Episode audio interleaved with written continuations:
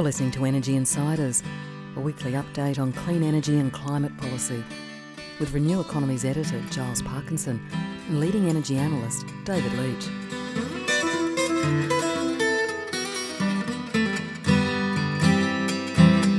Energy Insiders is brought to you by SolarAy Energy, experts in solar energy management.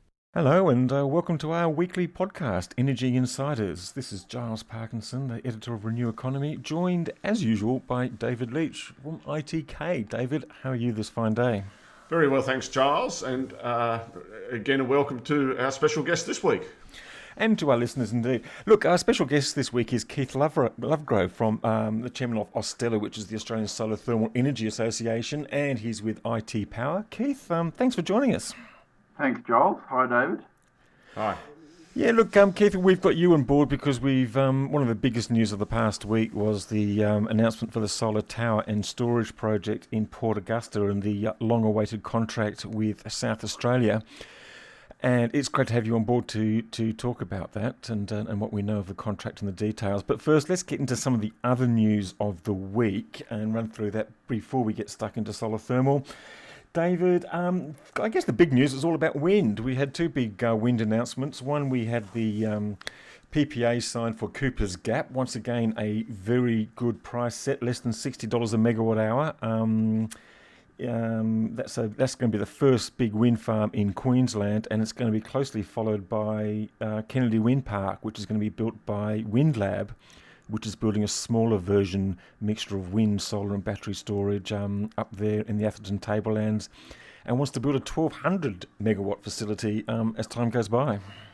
Yeah, so uh, Cooper's Gap is certainly interesting. Um, once again, um, QIC and its partners have, have been prepared to sell electricity uh, to AGL on only a five-year contract uh, at a price sub $60. So there's certainly a very low cost of um, capital for these established technologies. It's interesting to note that WindLab will actually get 10, itself will get $10 million because uh, WindLab, which is just IPO, that's initial public offering uh, this week with a market cap of about $50 million, most of its historic revenue has come from identifying these wind sites, such as um, um, uh, Cooper's Gap, such as the uh, Ararat one in Victoria, and a couple of other very good sites. Collgar over in WA, I think. That's right, and and so the technology that they have, which is a CSIRO technology for spatial mapping at very close proximities and identifying the wind speed, seems to have actually been very successful. So I'm quite hopeful that uh, WindLab, which is a small company, uh, can continue to grow. Well, it's going to be interesting. Um, hopefully, with Cooper's Gap and um, with Kennedy, it's going to pr- provide a bigger, better output than Macarthur um, Wind Park, which has only been producing about 20, 23% in the last year and has never actually gotten above 26%, despite the fact that its um, output was supposed to be a lot more than that. Well, this is one of the things about capacity factors. It's a bit like uh, market shares. You know, if you add them up from all the various participants, they always come to over 100%. uh, and and and you know, capacity factors for wind generally tend to run at less than their advertised level, uh, frankly, a lot of the time. Uh, the, the, the Kennedy Energy Park is particularly interesting in the idea of combining wind and solar and a battery. And the wind uh, farm up there, stage one, is 40 megawatts, and the solar thing at 15 AC. And then there's a 2 megawatt, 4 megawatt hour battery. And if you look at it, the relative to the wind capacity, it'll probably produce a, a, about 60% uh, capacity utilisation by combining those three technologies, um, but mm. at, at, at, a higher cost than just doing wind alone. I guess the other thing about the Cooper's Gap project was that the cost of wind farms now is down under uh, one point. Uh, under two, about 1.9 million dollars a megawatt, uh, so that's come down about 20% from four or five years ago.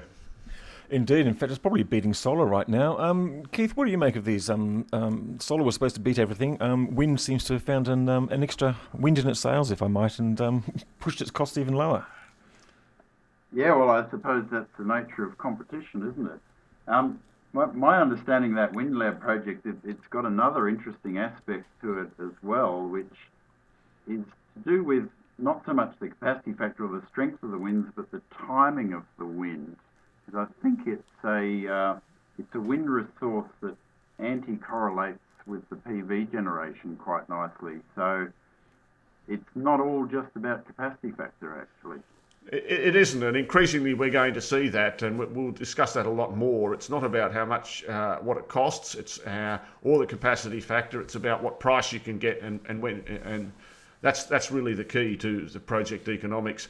Another thing uh, that was quite interesting this week, Giles, while, while you were swanning around Alice Springs, um, uh, was the Origin and AGL results. Well, AGL was last week, but a- AGL's um, gas project, uh, importing project down in Victoria, is starting to get some legs up. Uh, it looks like they're getting a lot closer to doing that. That project had 100 petajoules of gas, and whilst the economics of it in and of itself at um, um, about eight to ten dollars delivered gas price might not look that wonderful. Uh, the fact is, it's going to provide a lot more gas competition to the local guys and, and, and free up more gas supply. I, I know there's very mixed views about gas, but uh, in the end, uh, taking the pressure off gas prices will, will help to move electricity prices down as well. Yeah, well, it's an interesting one. Um, people sort of thinking, well, why are we having an import terminal when we've actually got, a, you know, um, three of the largest um, export terminals terminals in the world? But I guess that's just the the um, the reality of international trade. And um, Australia is not the only one to have an import terminal. I think some of the other big um, exporters also import the gas simply because sometimes you can buy it cheaper on the market than what you've actually contracted to sell overseas if you look at shipping costs to get gas from, say, the Northern Territory, uh, or even from Queensland down to Victoria, probably costs you over a dollar a gigajoule anyway, something like that.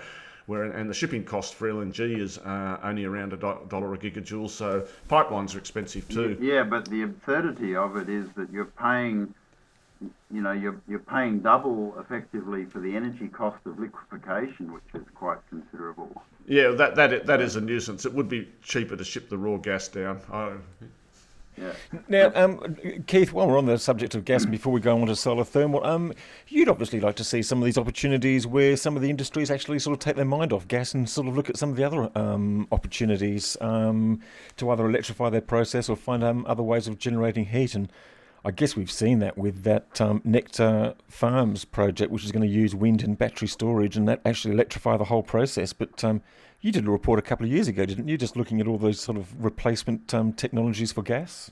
Yeah, we certainly did. I mean, it was almost as if we're about 12 months too soon because the report for ARENA, which was looking at renewable alternatives for large gas users, was anticipating the gas price rises that were going to come with these export terminals.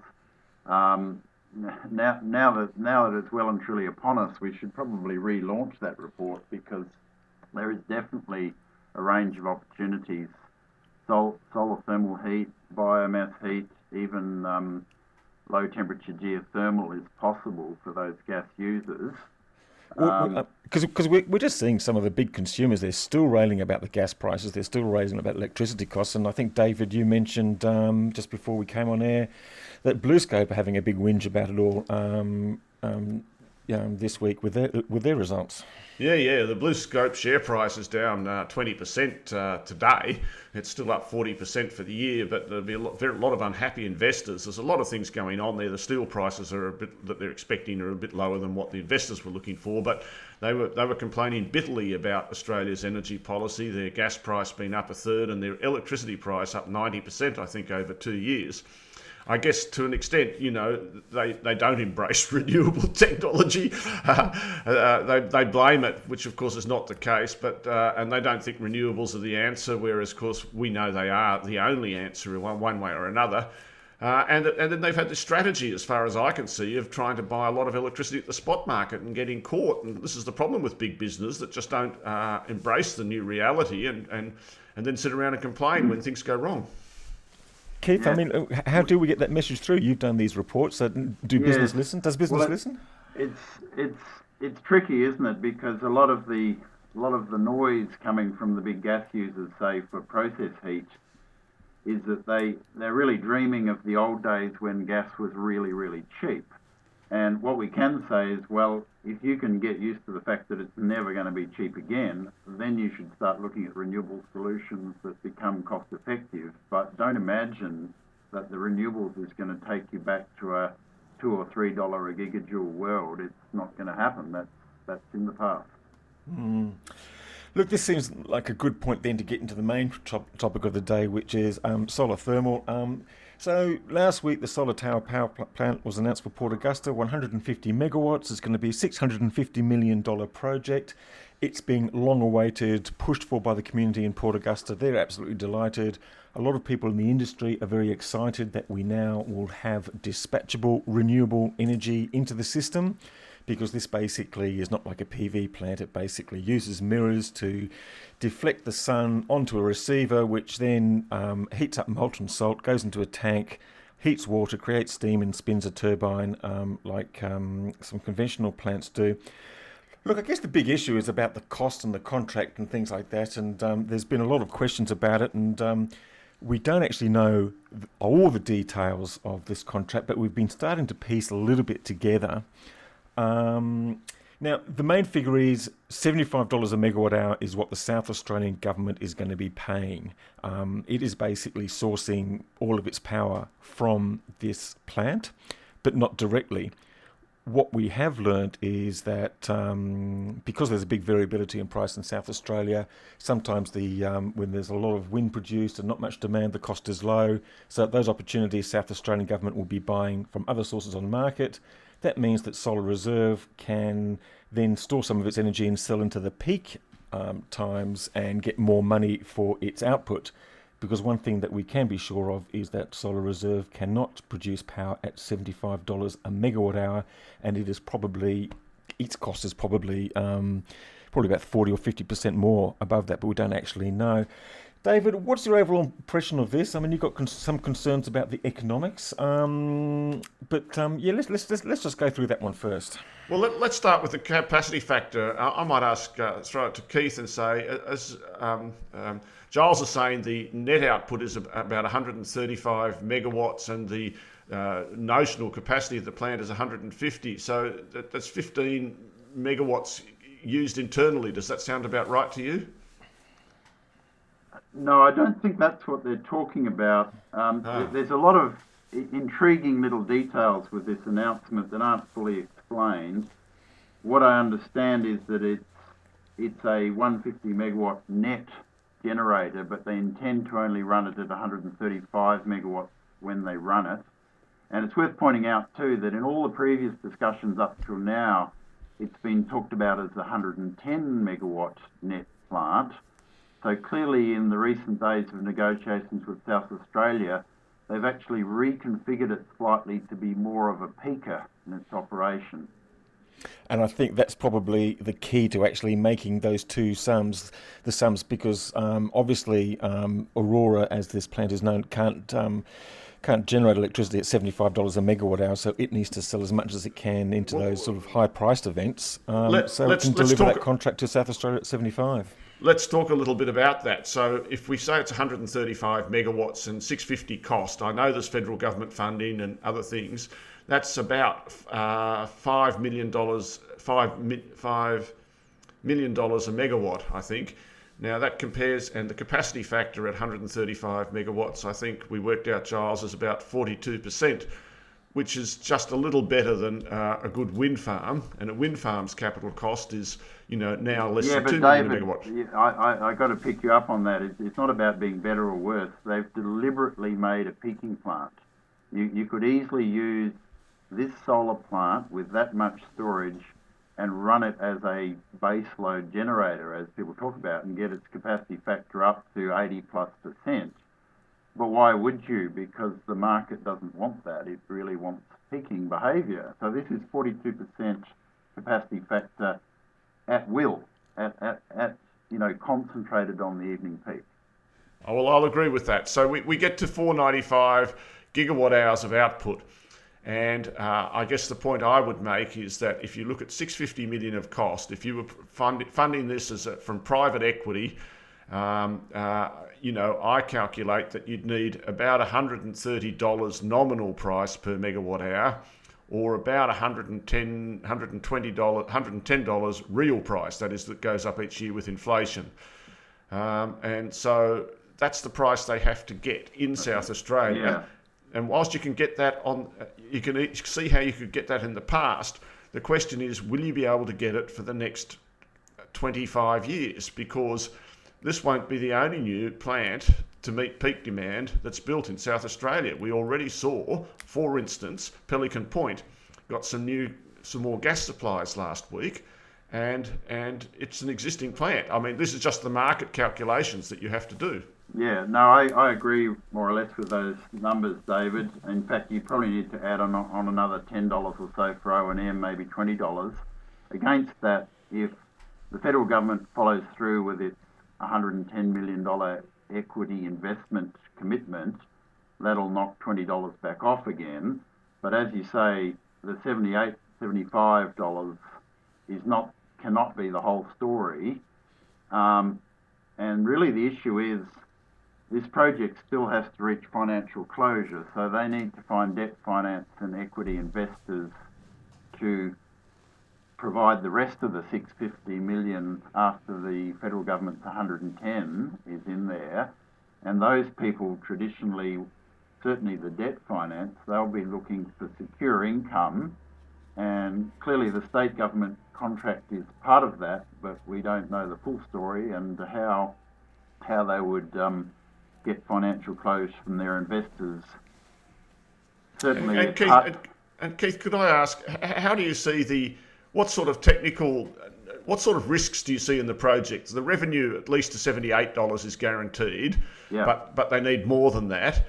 And we've got to factor in the RECs, assuming they can actually get it built in time to, to, to qualify for those. I mean, can they get a built? How you know? Is there any construction risk, uh, and, and, is there any operating risk?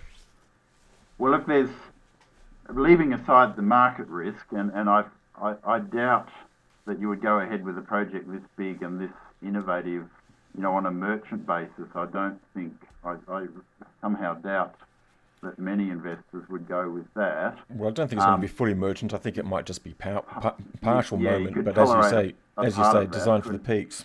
Yes, indeed.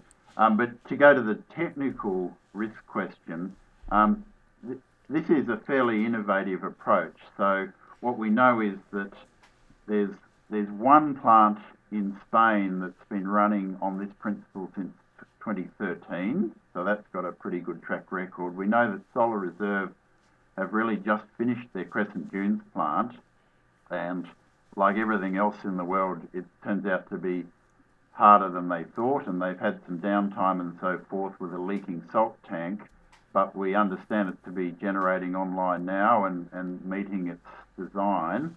Um, we also know that elsewhere in the world, there's a very similar plant being built in Morocco by a competing Spanish operation.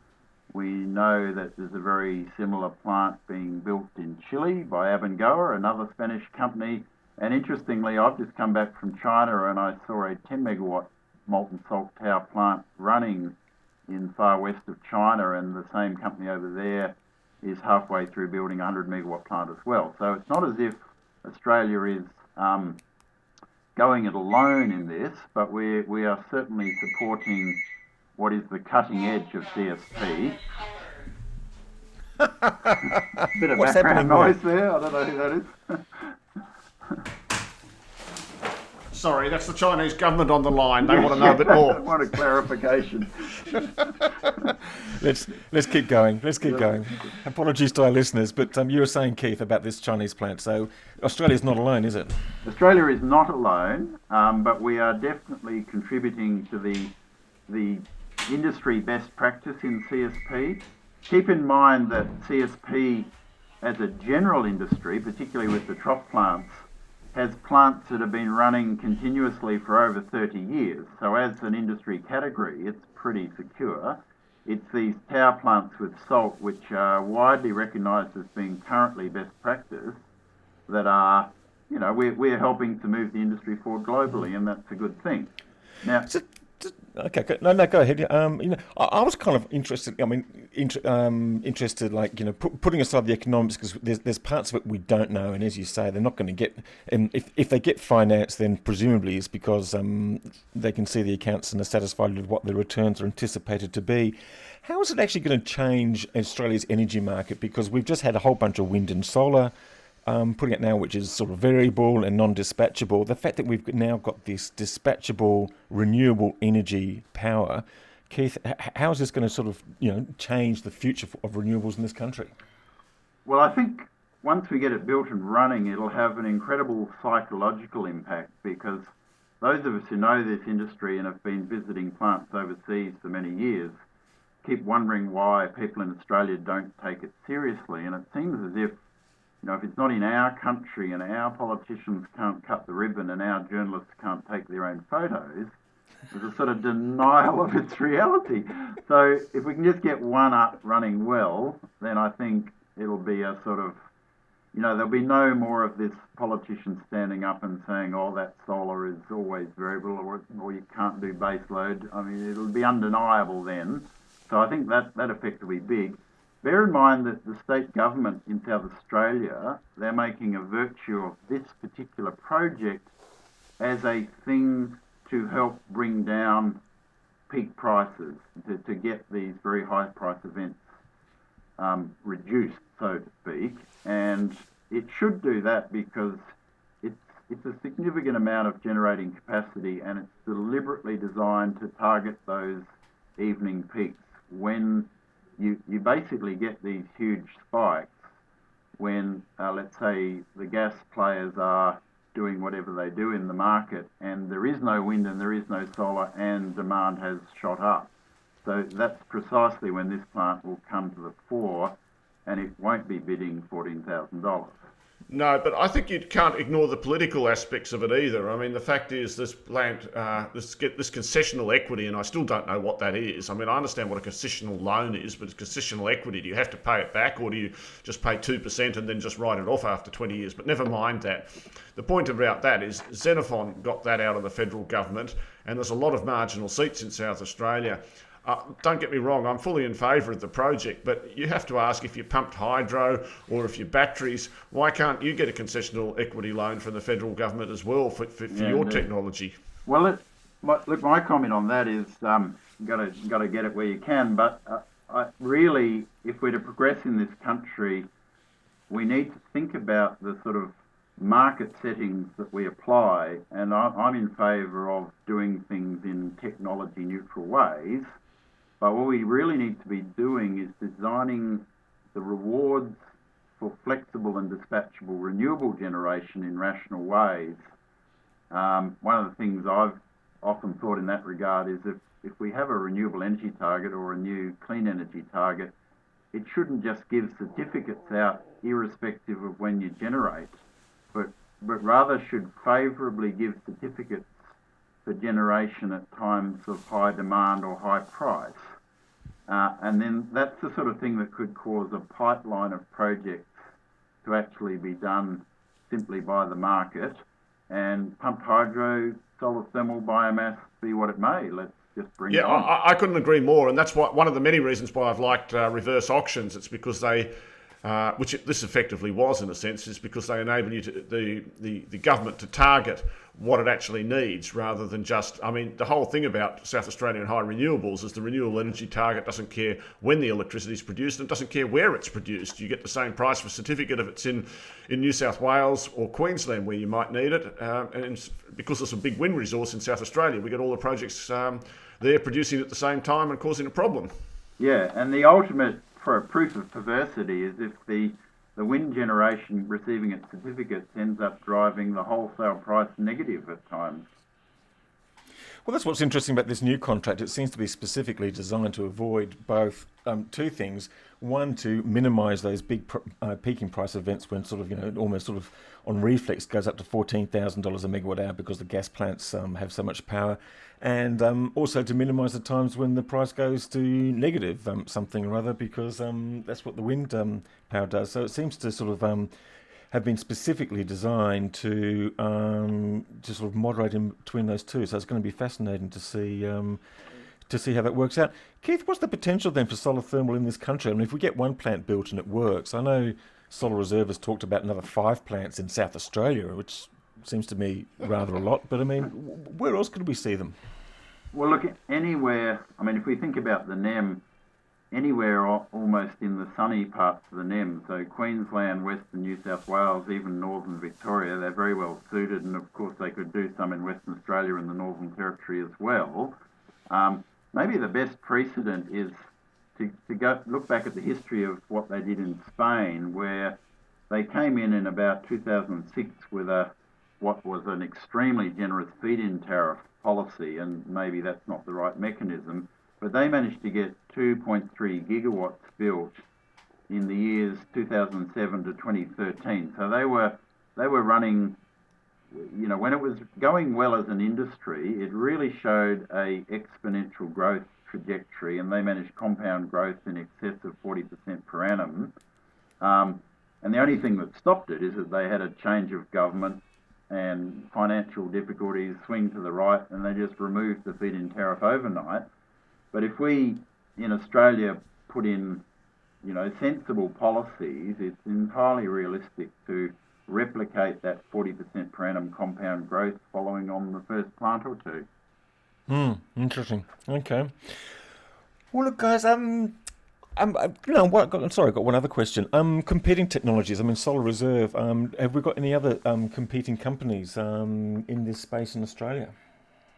Yes, we do. We've got a little, uh, uh, very small company in here in New South Wales, uh, Vast Solar, uh, that has an innovative uh, policy that was talked about briefly at the ARENA conference uh, down in Canberra last week that wants to use sodium rather than molten molten salt as its as its fluid. Uh, they claim the advantage of this is that it enables much smaller uh, plants to be built.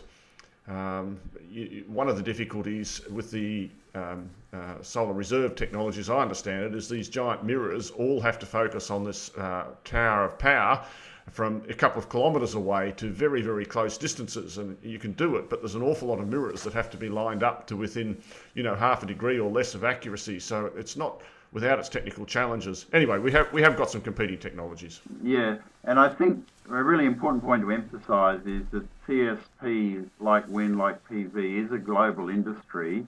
If we ran a reverse auction for something or, or, or had incentives, there would be you know at least half a dozen major experienced consortia bidding for things and then, of course, we've got the whole interesting aspect of bringing up our own local content. So we certainly aspire to manufacture parts of things here. And then, and then overlaid on that is the smaller, more innovative, let's say, startup companies with new technological approaches. And we've got several, including Vast Solar in Australia, but they're also in other countries as well. So they, they represent the sort of you know, the next generation that must come along um, as it as it should.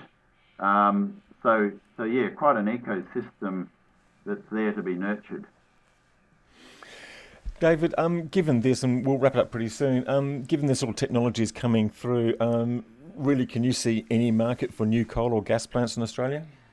Oh, well, um, you can't rule out gas uh, completely. If gas prices were low enough, there'd be a market, and uh, predicting gas prices is, is, is a fool's business, like predicting oil prices, like predicting electricity prices. So you can't say the gas price will stay high forever. It could come down. I personally uh, don't favour new gas, of course, and I don't think the economics favour new coal. But you know what? As just as costs come down in concentrating solar every time you built a new plant, if, you, if, we, if we did God forbid we ever did, but if we built five new coal plants in a row, the costs would come down for those just as fast too, because all these industries still have a learning curve.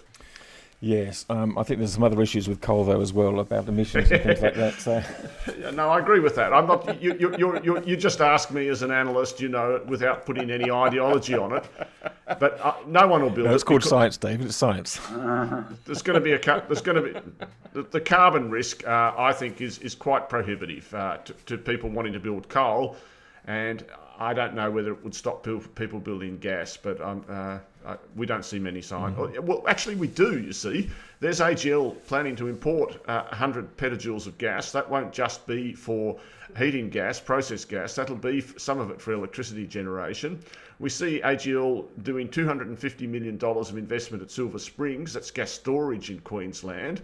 Uh, so people are investing money in gas. Yes, I think probably um, because AGL's got some gas plants which it wants to continue running um, for a while. Um, anyway, look, that's probably for another day. Look, um, thanks very much, guys. Um, and, and, sorry, just to finish there, Giles, AGL is building a gas reciprocating engine plant in South Australia. Absolutely, to replace the one that's just about to close. So when you ask me, can you build new ones? The answer is yes. Yes, indeed. It's interesting the way they've actually structured that, though. Um, five or six different units, so it doesn't have to sort of run um, a couple of big units. So um, that's going to be interesting. Hey, guys, I'm going to have to wrap up there. Um, Keith, thanks very much for joining us today. Thanks, Giles. My pleasure. Yeah, and David, once again, thank you very much. Um, same time next week. Charles, if it's as interesting uh, every week as it has been for the last couple of weeks, I'll be looking forward to it muchly. Excellent. And look, thanks again, uh, once again, to our sponsor, Solaray. Thanks to all our listeners, and I hope you enjoy this podcast, and we'll be back next week. Thank you. Bye bye.